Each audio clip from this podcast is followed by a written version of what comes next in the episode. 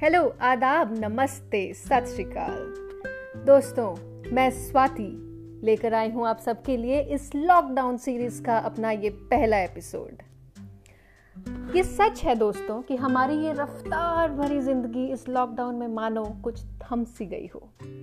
पर एक तरह से अच्छा भी है, अब हमारे पास वक्त है, वक्त अपनों के साथ बिताने का।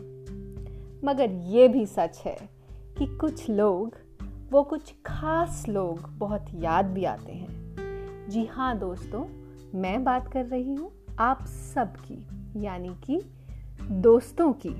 वो ऑफ़िस की कैंटीन में ब्रेकफास्ट वाले दोस्त, वो टपरी वाली चाय वाले दोस्त, वो साथ में क्लासेस बंक करने वाले दोस्त और वो छिप छिप कर मिलने वाले दोस्त। लिस्ट बहुत ही लंबी है। अब जो मैं आगे की कुछ पंक्तियाँ सुनाने जा रही हूँ।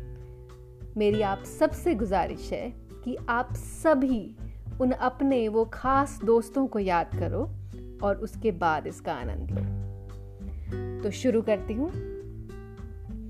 इन लम्हों की खामोशी में कुछ अधूरे से सवाल हैं, कुछ गीत हैं पुराने से कुछ यादें बेमिसाल हैं।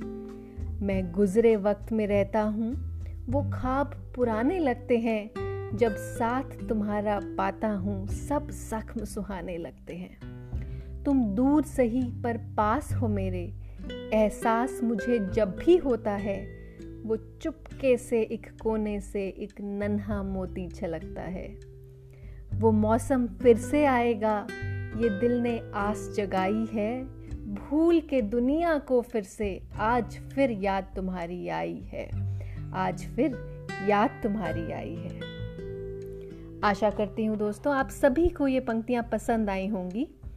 तो अब सोच क्या रहे हैं? जल्दी से फ़ोन उठाइए और अपने उन कुछ खास दोस्तों को फ़ोन लगाइए। इसी के साथ मैं आपसे विदा लेती हूँ। मिलेंगे हम अब अगले एपिसोड में।